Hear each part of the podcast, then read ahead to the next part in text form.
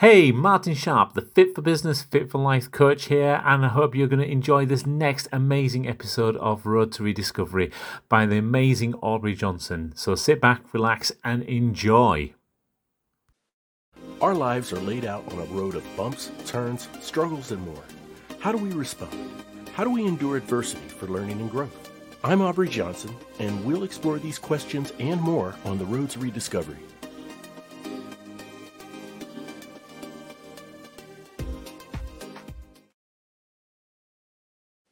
Hello, everyone, and welcome to another episode of the Road to Rediscovery. I'm your host, Aubrey Johnson. The Road to Rediscovery is about reflecting on life lessons to learn and grow from them, and of course, pay it forward and uplift others who are struggling through dark times.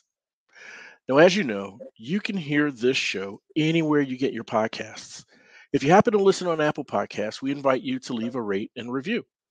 Otherwise, if you listen on any other platform, we also encourage you to send us an email with your thoughts and feedback at road to rediscovery podcast at gmail.com. That's road to rediscovery podcast at gmail.com, and we'll give you a shout out in a future episode. My special guest is an eating disorder recovery coach who truly, truly has a heart for service. She helps her clients navigate through anorexia and other eating disorders using compassion empathy, transparency, and unconditional love. Let's welcome Julia Trehane to the show. Hey, Julia, welcome to the show. It's so great to have you here. Oh, thank you. Thank you so much. It's absolutely amazing to be here. I'm so pleased. Thank you. Oh, thank you. We're equally honored to have you on. So, so Julia, can we start off by just, um, if you can give us a glimpse, right, into into your journey and and and and and what led to your inspiration behind you pursuing this type of work and helping others through this illness? Sure, yeah. Um, I lived in anorexia for 40 years. Mm. Um, it started when I was very, very young. In mm-hmm. fact, one of my earliest memories is being about four years old. And there was another little girl who was also called Julia who played in our road with me. Mm-hmm. And she was a week younger than me. And so mm-hmm. she was known as Little Julia, and I was known as Big Julia.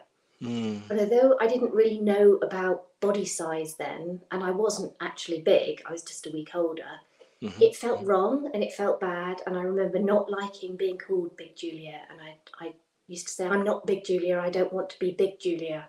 Yeah, yeah. And that was sort of like one of my earliest memories of not being mm-hmm. happy with my body size. I also had a difficult relationship with my father, mm-hmm. who was, I'm sure he was only doing what he knew and the best he could do with the knowledge he had yeah. and his own conditioning. Um, but he was a highly, highly critical and judgmental man. Mm. And I couldn't ever do right. I was never quite good enough. Mm. And I tried to stay out of his way a lot of the time, and I realised sort of towards the age of nine or ten that the smaller I was, the less I was seen. And the other thing he was really strict about was not showing emotions. I wasn't allowed to cry. I wasn't allowed to make a fuss. And in fact, if I cried, I was told, if you don't stop crying, I'm going to give you something to cry about. Oh, wow. I know, but um, it was actually quite common then, mm-hmm. and I don't think I don't think he really meant harm by it. But when I started to realise that the smaller I was, the less I was seen, I started trying to eat less, um, and this had the welcome side effect of restricting my emotions. I didn't really feel as much, and I didn't need to feel. So by the time I was sort of 11, 12, I kind of developed into full blown anorexia. Mm. Um, but I felt like I was winning. I felt like I didn't have to feel, I didn't have to eat. Yeah. And, and in lockdown, my father died. Mm, I'm sorry.